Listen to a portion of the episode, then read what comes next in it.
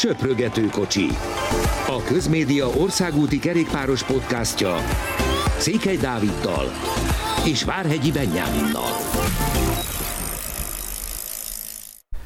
Nagyon sok szeretettel köszöntünk mindenkit az olimpia utáni Vuelta előtti söprögető kocsiban. Ez nagyjából egy másfél-két órára legalább megfelelő mennyiségű beszédtéma. Annyi időnk most nincsen, de ettől függetlenül azért felidézzük azt, hogy mi történt az elmúlt hetekben, és kicsit beszélünk arról is, hogy mi minden vár ránk a következő három hétben. Itt van Benni Magyarországon újra, Isten hozott, szia! Szia, üdvözlöm a hallgatókat! Milyen volt ez az olimpia, és ezt most nem egy ilyen jó-rossz féle válaszsal szeretném letudni, hanem hogy tényleg mesélj egy picit, mennyire kaptad azt, amit vártál, mennyire többet, vagy éppen kevesebbet? Ha egy szóba kéne, akkor felejthetetlen, de, de, de egy olimpia, hogyha az ember ott van a helyszínen, akkor valószínűleg mindig az. Megmondom őszintén, kicsit, kicsit még annál is többet kaptam, mint amit vártam. Főleg olyan téren, hogy, hogy ugye itt a vírus miatt lehetett hallani nagyon rossz dolgokat, hogy, hogy teljesen megközelíthetetlenek lesznek sportolók, adott interjúk úgy fognak zajlani, hogy te egy másik szobában vagy, nem is nagyon lehet majd velük beszélni. Na most ez azért teljesen máshogy alakult, hiszen tényleg testközelből lehetett a legnagyobb sztárokkal is, akár kamera előtt, akár kamerán kívül is pár szót, vagy akár, vagy akár perceket beszélni, és, és ez a része volt, ami többet adott, plusz azt is tudom mondani, hogy, hogy a társaság, akivel, akivel mi kim voltunk, tehát a kollégák egy, én, én egy nagyon jó csapatnak éreztem, egy fiatal csapat volt, eh, és emiatt azért nagyon sok emberrel megtalált az ember a közös hangot, főleg úgy, főleg olyanokkal, akik ugye nagyjából ilyen saját korosztályból voltak. Ugye nagyon sokat kellett utazni, hiszen te is ugyanúgy Tokióban voltál abban a szállodában, ahol a, a csapat jelentős része az MTVA tagjai közül, viszont a, az országúti kerékpáros versenyek azok nagyon máshol voltak, ez egy két-két és fél órás utazás volt. Ez mennyiben jelentette azt, hogy egy teljesen másfajta világot láttál, mint hogyha csak Tokióban maradtál volna? Én megmondom őszintén, Tokió kicsit nekem, nekem New Yorkra hajazott, még úgy is, hogy nagyon rég volt, amikor voltam egyszer New Yorkban, de, de ezek az utazások azért, azért megmutatták azt, hogyha az ember tényleg azt az itthonról elképzelt japán kultúrát akarja látni, akkor ez nem biztos, hogy, hogy Tokió, főleg nem a modernebb része, mert bár az egész ország nagyon modern, azért ezek a vidéki városkák, falvak teljesen mások. Máshogy élik az életüket, tehát az, azok voltak egyébként a legjobb napok messze, amikor, hm. amikor a kerékpár versenyekre kellett utazni, és nem feltétlenül csak a versenyek miatt, mert ugye azt azért nem nagyon kell hangsúlyozni, hogy a, nekem a fő, az első számú sportom az azért, az azért a kerékpár, viszont ezek az utazások, ugye mondtad, hogy két-két és fél óra, na most azért ezt úgy kell képzelni, hogy nekünk ez egy négy-négy és fél óra volt a stábbal, hiszen mikor fenn vagy ezer méteren, meg, meg ilyen hasonló magasságokban olyan kilátás van előtted, amit a japánok is ugye éreznek, ezzel rengeteg kilátó van, és hát nagyjából mindegyiken megálltunk, tehát fotók néztük, gyönyörködtünk benne, tehát ezek azért elhúzódtak, és, és teljesen egész napos túrák lettek belőle. Hát igazából, hogyha ilyen messzire mész, akkor más nem is nagyon fér bele egyébként egy, egy stáb életében. Mesélj kicsit arról, hogy milyenek voltak a kerékpárosok, hiszen azért ugye, én amikor elutaztatok, azt kértem tőletek, hogy lehetőség szerint nem csak a magyarokat, hanem minél több nemzetközi klasszist is szólaltassunk meg, és mindig nagyon boldogan fotóztam az M4 sportos mikrofont, hogyha éppen egy Karapáz vagy, vagy adott esetben bárki más nagy világsztár nyilatkozott, Pogácsár vagy éppen Fanárt. Mennyire volt nehéz őket megszólaltatni, vagy mennyire volt ez teljesen természetes az ő számukra? Igen, a kerékpárosok azért kicsit mások, tehát ez már nekem mikor három, talán három évvel ezelőtt voltam egy, egy túron nézőként, ott is gyakorlatilag ugye nem volt vírus, tehát nem volt ilyen protokoll, és aki volt kerékpárversenyeken azokban az időkben, az tudja, hogy gyakorlatilag bárkihez oda mehetsz és beszélgethetsz vele. Na most ez nagyjából itt is ugyanígy van, tehát sokkal lazábbak, ugye sokkal kevésbé vannak úgymond védve, mint, mint mondjuk akár egy, egy NBA-ben játszó kosárlabdázó, akit sokkal nehezebb szerintem megszólaltatni, mint a kerékpárosok közül legnagyobb, legnagyobb sztárokat. Te Azért ke- egy Rudy Gobert is sikerült például, tehát... Igen, de az egy, az egy sokkal nehezebb dolog volt, legalábbis én úgy éreztem, és nem azért, mert ő nem akar, tehát annyira a sajtófőnökére van bízva, a saját sajtófőnökére, hogy, hogy minden, amit ő mond, azt az fogja csinálni a játékos. Most ugye egy kosarasra gondolok, viszont hogyha odaáll, akkor már annyira profi, hogy nem egy szóba le akarja zárni az interjút, hanem elmondja a rendes gondolatait. A kerékpárosoknál viszont odamész, megszólítod őket, és, és akkor odállnak egy interjúra. Tehát semmi probléma nincsen ezzel. A, a dobogósoknál meg azért volt könnyű helyzet, mert igazából most kis túlzással mondom, hogy várni kellett. Tehát a dobog, meg volt a, az éremátadás, a ceremónia, és utána visszajöttek, és, és, a, és az OBS-esek ugye a hivatalos hát közvetítő társaság, vagy nem is tudom, minek nevezzem őket, ők oda jönnek egy papírral, hogy te kit szeretnél, és akkor oda fogják neked hozni. Most erre nyilván várni kell adott esetben egy órát, másfélet, kettőt, de, megvárod. de, de pont, pont ezért megvárod, mert egyrészt te is akarsz velük beszélni, másrészt... Ők is veled, én ezt hallottam. Igen, másrészt, másrészt pedig, ha már ott van az ember egy olimpián, akkor az érmeseket én úgy gondolom meg fogja szólaltatni. Tehát nekem nagyon furcsa volt az, hogy rengeteg olyan stáb volt, főleg itt a kerékpárnál, akik a saját versenyzőikért ott voltak, és utána mentek is el szépen, lecucoltak. Érdekes. Rátérő picit a versenyekre. Melyik volt a top versenyed? Országúti, terep, pályakerékpár tekintve. Egyet mondhatsz.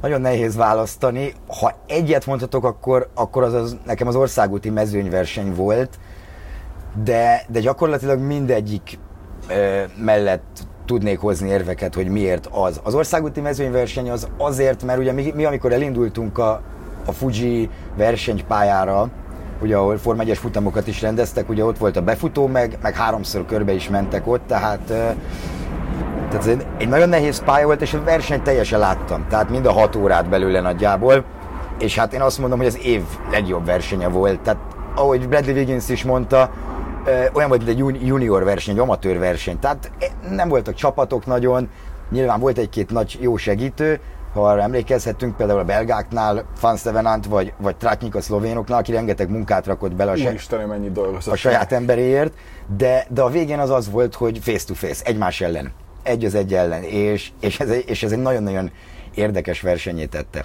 Hát ha nincs fanárt, akkor nem ennyire izgalmas szerintem, de amit ő dolgozott, az valami egészen bámulatos volt. Én egyébként szintén ezt mondanám, bár nyilván magyar szempontból ugyanolyan meghatározó volt számunkra Vaskata Blanka versenye, ahol ha a harmadik biztos, hogy elsírom magam, így is nagyon közel voltam hozzá, mert fantasztikus volt látni azt a fajta küzdelmet. Rögtön az elején elesett, alapból, hogy az utolsó sorból kellett elrajtolni, ami mindig nehéz. Ha ott beragadsz, akkor onnantól kezdve kapod a másodperceket. Akkor utána volt az izgalom, akkor beszéltünk is messengeren, hogy úristen, hol van a magyar lány, mert hogy nem látszódott az eredményjelzőn.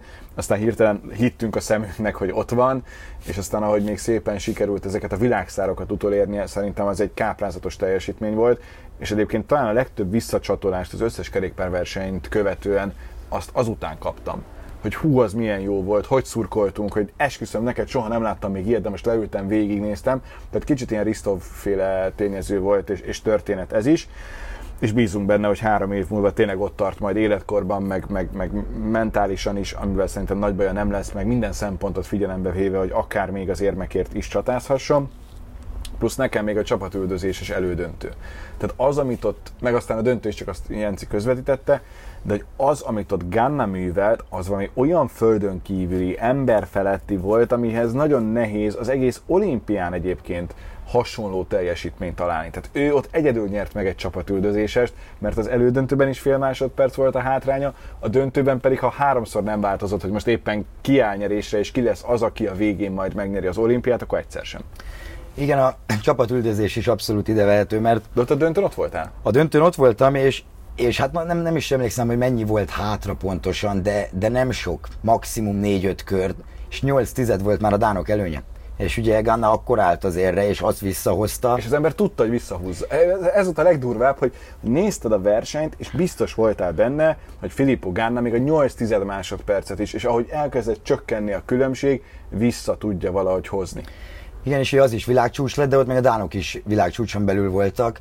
Hát két másodperc meg a világ, igen. ami szürreális. Igen, egy pályakerékpáron. De, de a pályakerékpár, én most voltam először pályakerékpár verseny élőben, és hát ez elképesztő szórakoztató. Tehát ez, yeah.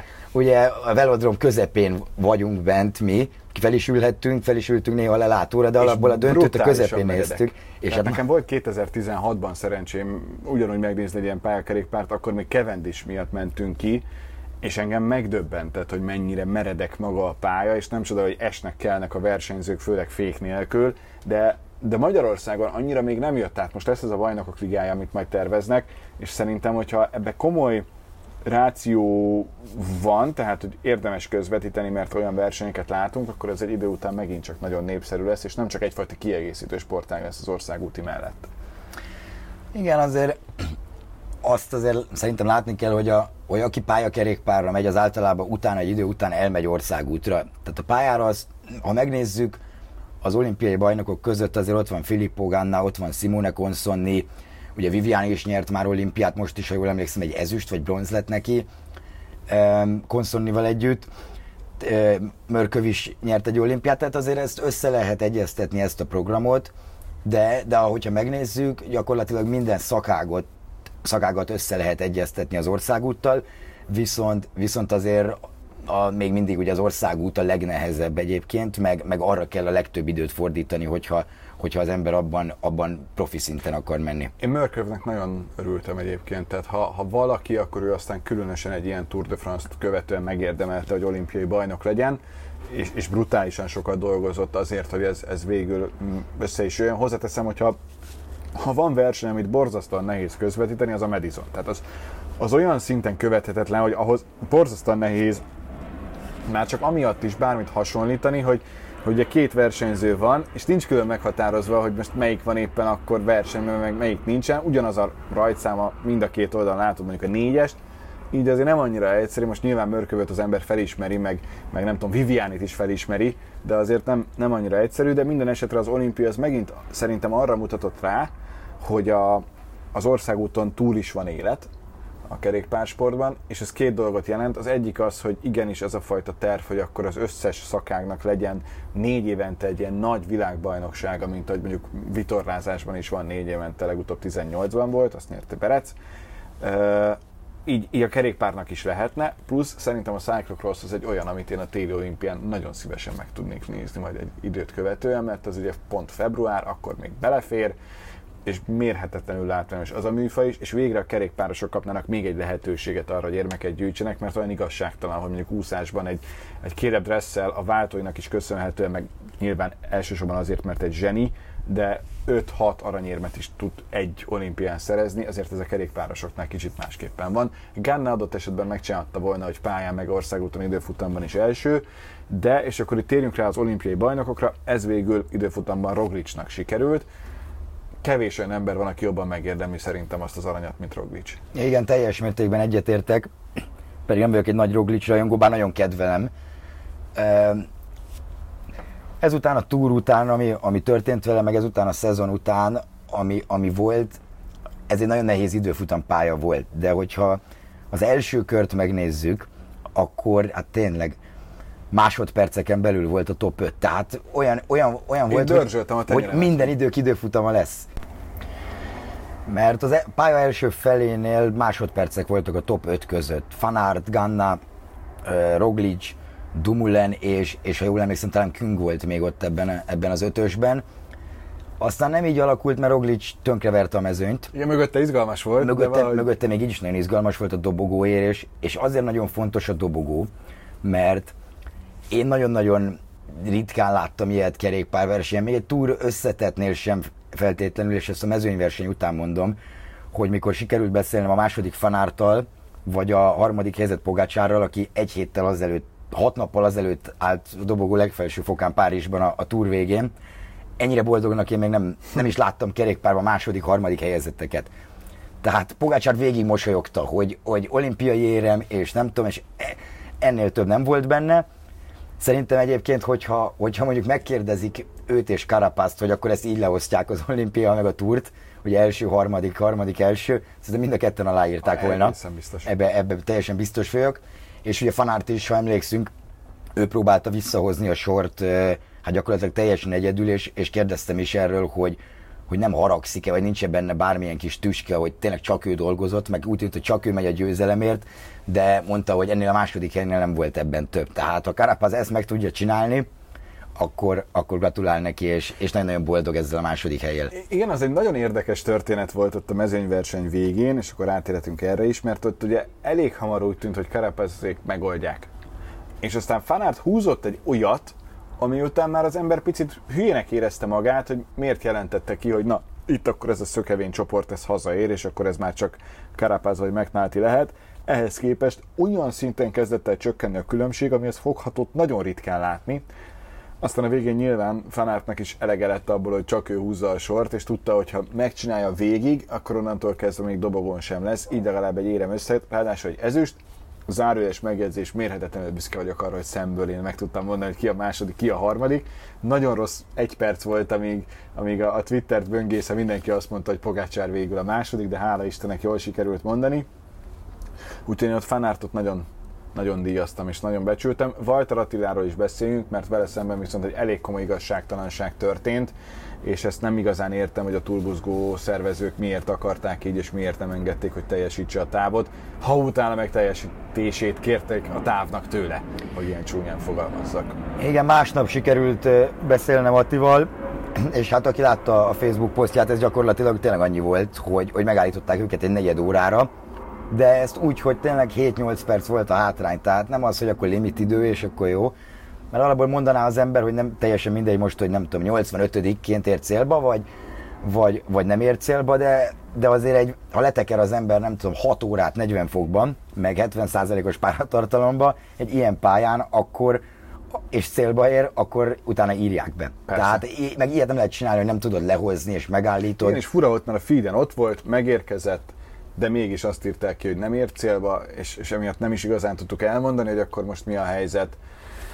De hát mindegy, majd javíthat, remélhetőleg három év múlva Párizsban. Azt a pályát még nem láttam be valam, hogy ott mit terveznek, de gyanítom, hogy azt Alá Filipre elég alaposan kitalálják majd.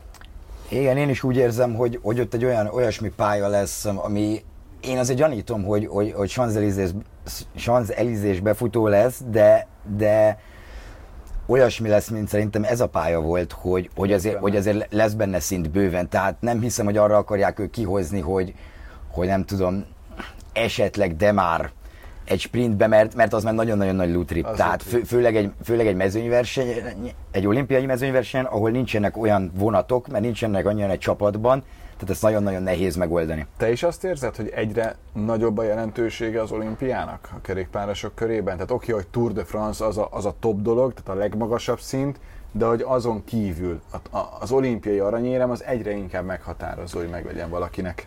E, azért, azért érzem úgy, mert amikor ilyen pályát raknak össze, akkor a világ legjobbjai eljönnek. És hogyha megnézzük azt, hogy, hogy a top 10-ből, ha jól emlékszem, Edem Jétszen kívül mindenki túron volt, mindegyik versenyző végigment a Tour de France-on, az azért, vagy legalábbis elindult a versenyen, az azért sokat mondó, hogy, hogy nem biztos, hogy baj, hogyha ilyen pályákat raknak bele, mert, mert egy nagyon izgalmas verseny lesz, és a világ legnagyobb nevei fognak, fognak eljönni, és eljönnek a túr után hat nappal Japánba, akkor mondjuk a túr után, nem tudom, egy héttel biztos ott maradnak Franciaországba, Persze. és el fognak indulni, Nyilván. hogy olyan pályájuk lesz. És, és emiatt nagyon-nagyon fontos szerintem a szervezőknek a, a szerepe, hogy, minél nehezebb útvonalat rakjanak össze egy olimpiára, mert ezzel emelni fogják a rangját. Ez, ez abszolút mértékben biztos, és így is van. Én nem vagyok benne biztos, hogy a Sanzelizén lesz a befutó. Lehetségesnek tartom, hogy valahol máshol. Én még nem találtam, lehet, hogy van útvonal. Nincs, majd... nincs még útvonal. Nincsen? Nincs. Akkor, ez még, akkor ez majd biztos. kitalálják, megnézik, hogy addig Ála Filip milyen állapotban van, és, és, és hogy kire lehet még adott esetben egy bárdére, vagy nem tudom építeni. Ez még a, a, a jövő zenéje. És azért a női versenyről is beszéljünk egy picit, mert az is egy egészen különleges történet, hogy nincs rádió, és nem sikerül nyomon követni azt, hogy kik vannak elől, és kik nincsenek elől. Hát a női verseny az, az egy, nem is tudom, holland szempontból egy tragikomédia, de, de teljesen hihetetlen. Tehát ez, ez, hogy nincs rádió, ez nagyon sokan vitatkoznak erről, hogy ez mennyire teszi jót a kerékpársportnak, mármint maga az a tény, hogy van. Ugye a világbajnokságon, meg az olimpián kívül mindenhol és, és mennyire kell ugye öszt, nem ösztönből versenyezni, tehát minden meg van mondva. Hozzáteszem a kocsiból, e, azt azért lehetne figyelni, tehát főleg egy holland csapatnál, a, aki a kocsiban ül, azoknak az embereknek, hogy hányan vannak még elő. Hát meg egy streamet csak be tudsz hozni. Pontosan, tehát én is, én is erre céloztam. Mert az, hogy a versenyzők számolgatják, az, az tényleg az, tehát az egy, nem tudom, száz évvel ezelőtti módszer. Tehát ez, ez azért már... Ne. De, de, de, ebben ott van a táblás ember, akinek szintén az a dolga, Igen, hogy mutassa. Hogy mutass. Nem érted. Nagyon-nagyon furcsa volt. Egyébként a hollandoknál az egész... Kerékpár úgy, ahogy van. Igen, az egész olimpia alatt az volt érezhető, hogy, hogy nem nagyon akarnak a lányokat összedolgozni, meg, meg mindenki magáért akar menni, tényleg, tehát annyira esélyesek voltak, hogy megnyerjék Viszont hát elő sikerült hagyni egy, egy amatőr versenyzőt. Konkrétan. Tehát konkrétan egy amatőr versenyzőt, és hát így ő lett az olimpiai bajnok. Nagyon-nagyon ritkán látni ilyet. Olyat lát az ember, hogy valaki ünnepel, mert azt hiszi, hogy megnyerte a sprintet, de nem. Vagy azt hiszi, hogy egy körrel előbb már vége a versenynek, és akkor azért ünnepel. De ilyet egy olimpián, hát nem is tudom. Ez, erre sokáig emlékezni fog, aki látta, az biztos. Milyen arc Bradley Wiggins? Hát nagyon szimpatikus, meg Igen? kell, meg kell mondjam, meg kell mondjam, nagyon szimpatikus. Csak mondjuk ki, hogy te azért beszélgettél ott vele, Igen. és ott volt szakértőként, te meg riporterként. Igen, sikerült, sikerült vele a, beszélgetni. A Skyos karkötő az sokat segített. Igen, az sokat segített, azt, azt kiszúrta, de sikerült vele beszélni egy pár percet, azért nem biztos, hogy a legpozitívabb kicsengése lesz ennek, de, de dohányzás közben, és ugye azért meglepődik az ember, mikor egy ötszörös olimpiai bajnoknak elkérik az akkreditációját a japánok, hogy hogy akkor... felírták, hogy nem szól- komolyan? fel, felírták, mert olyan helyen voltunk, ahol, ahol nem lehetett. Te nem dohányoztál? Én nem, csak ő, Helyes, nyilván természet, csak ő. természetesen csak ő. És, és hát felírták, mosolygott egy jót rajta. Nagyon szimpatikus Fia, volt. Amikor, amikor Chris Froome-ot is egyfajta ilyen hobbi kerékpárosnak tartják, és megállítják, és úgy megy le a francia állami tévében is az anyag, hogy hát itt egy egyszerű kerékpárost is megállítanak, akkor az is előfordulhat, hogy Japánban valaki nem ismeri fel Sir Bradley Wiggins-t. Igen, meg, meg nem, nem is biztos, hogy ez csak Japánból fordul elő. Tehát, hogyha valaki ismerte őt, meg nézte akkor a kerékpár versenyeket, azért nehezen, nehezen összehasonlítható a, a, a külseje manapság. Viszont, viszont ő például elmondta, hogy, hogy nem, ő évek óta nem látott ilyen jó verseny, mint, mint az olimpiai mezőnyverseny, tehát ez, ez annyira jó volt, és, és hát nagyon örült annak, hogy, hogy egy Ineos versenyző nyerte meg. Nyilván jobban örült volna, hogyha, hogyha nem tudom, Ineos brit igen, versenyző. Geren Tomás Gegenhardt, vagy, vagy, akár, vagy akár Adam Yates nyer, de hát azért az a kötődés azért megmarad, még akkor is a legszebben váltak el. Jó. Nem a legszebben váltak Hát nyilván meg a honfitársaihoz, meg a csapathoz azért kötődik. Beszéljünk kicsit azért a Vueltáról is itt az adás végén, mert tényleg nagyon sokat lehetne még mindenről, meg biztos, hogy a következő hetekben egy csomó minden olyan előjön, ami most nem. Milyen lesz szerinted ez a Vuelta? Ugye azt tudjuk, hogy Pogácsár nincsen végül, viszont van Roglic, van Karapáz, Bernál, tehát azért ez egy igencsak erős névsor, még akkor is, hogyha az, az valóban érezhető, hogy valahogy ez a Vuelta, talán mert a harmadik a sorban időpontot tekintve, vagy azért, mert már annyi mindenen túl vagyunk, nem kapja meg ugyanazt a média érdeklődést, mint hogyha mondjuk a szezon első nagy három hetese lenne. Igen, meg ugye tradícióban is kisebb, mint a, mint a Giro és a Tour, de ettől függetlenül, ha megnézzük, hogy nem tudom, 15 éve még a Vuelta rajtlistája az 80%-ban spanyolokból állt, vagy 70%-ba, és folyamatosan a spanyoloknak volt csak fontos ez a verseny, azért ma már nagyon nem így néz ki. Tehát én nem emlékszem, mikor volt a, a Vueltának ennyire-ennyire erős a, a, az útvonala, nem is az útvonala, hanem az útvonala is erős, arról is beszélünk majd, de, de maga, maga a felhozatala az esélyesek terén, meg, meg a csapatok erősségének a terén.